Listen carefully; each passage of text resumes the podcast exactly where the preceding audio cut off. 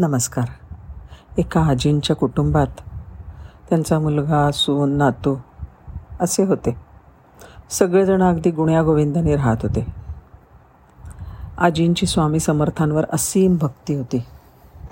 रोज ते स्वामींच्या मूर्तीला दूध पाणी घालून स्वच्छ धुवून पुसून गंध अक्षता फुलं वाहून खडीसाखरेचा नैवेद्य दाखवत. मगच ते चहा घेत. वर्षानुवर्ष त्यांच्या या नियमामध्ये कधीच खंड पडला नाही. आता थकत्या वयामध्ये आजींचा हात थरथरत असे. पाय लटपटत असत. तरीही त्या निग्रहाने आपला नेम कधीही न चुकता पाळत असत. एक दिवशी आंघोळीनंतर पातळ नेसून झाल्यावर अंगणात फुलं आणायला म्हणून गेल्या. फुलं घेऊन देवघरात पाटावर येऊन बसला तसा त्यांचा हात थरथरत कापतोय हे त्यांना जाणवलं. तरीसुद्धा स्वामींची मूर्ती उचलून त्यांनी तामणात ठेवायचा प्रयत्न केला. पण हातून निसटून जमिनीवरच पडले. ठणकन आवाज ऐकून सून धावत आली. तर आजी ओक्साबोक्षी रडत होत्या. तिला वाटलं तामण पायावर पडलं का? लागलं का? पण पाहते तर स्वामींची चांदीची मूर्ती जमिनीवर पडलेली. तिने उचलून ती कपाळी लावली आणि तांबणामध्ये ठेवली. आजींचा गोंधळ सुरूच होता.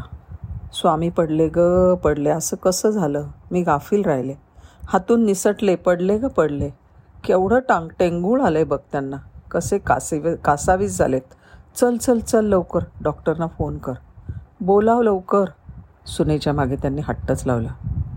शेवटी तिने फोन केला. तिचा भाचाच डॉक्टर असल्यामुळे तो म्हणाला पेशंट्स आटोपतो आणि येतोच लवकर तासाभरात.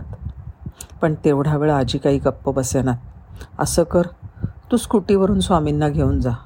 लवकर औषध पाणी केलं पाहिजे. सुनेला राहवे ना असं कसं? असं कसं म्हणता तुम्ही? लोक काय म्हणतील? म्हातारीचं एक ठीक आहे. पण सूनसुद्धा असा नादिष्टपणा करते सून म्हणाली येत आहेत ना डॉक्टर. तोपर्यंत थांबूया आपण. करूया काहीतरी. दरम्यान आजीने फ्रीजमधनं बर्फ मागितला. स्वामींना बर्फाचा शेक दिला. डमीमधनं हळद काढून लेप लावला. तोपर्यंत डॉक्टर आलेच. सुनेनी देवघरात प्रवेश करण्याच्या आधी हातपाय धुवायला त्यांना नेलं आणि रस्त्यामध्ये सगळं सविस्तर सांगितलं. ते तरुण डॉक्टरांना गंमत वाटली.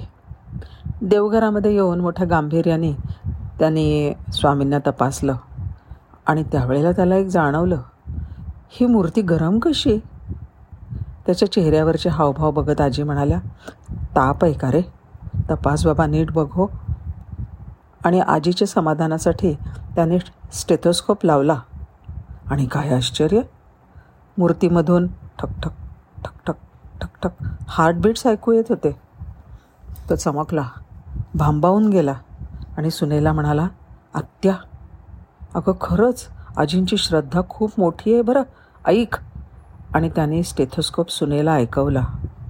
तिचे डोळे भरवून आले. डॉक्टरांनी सतत गार पाण्याचा अभिषेक सांगितला आणि खरोखरच आराम झाला. स्वामींना आणि आजींनासुद्धा धन्यवाद.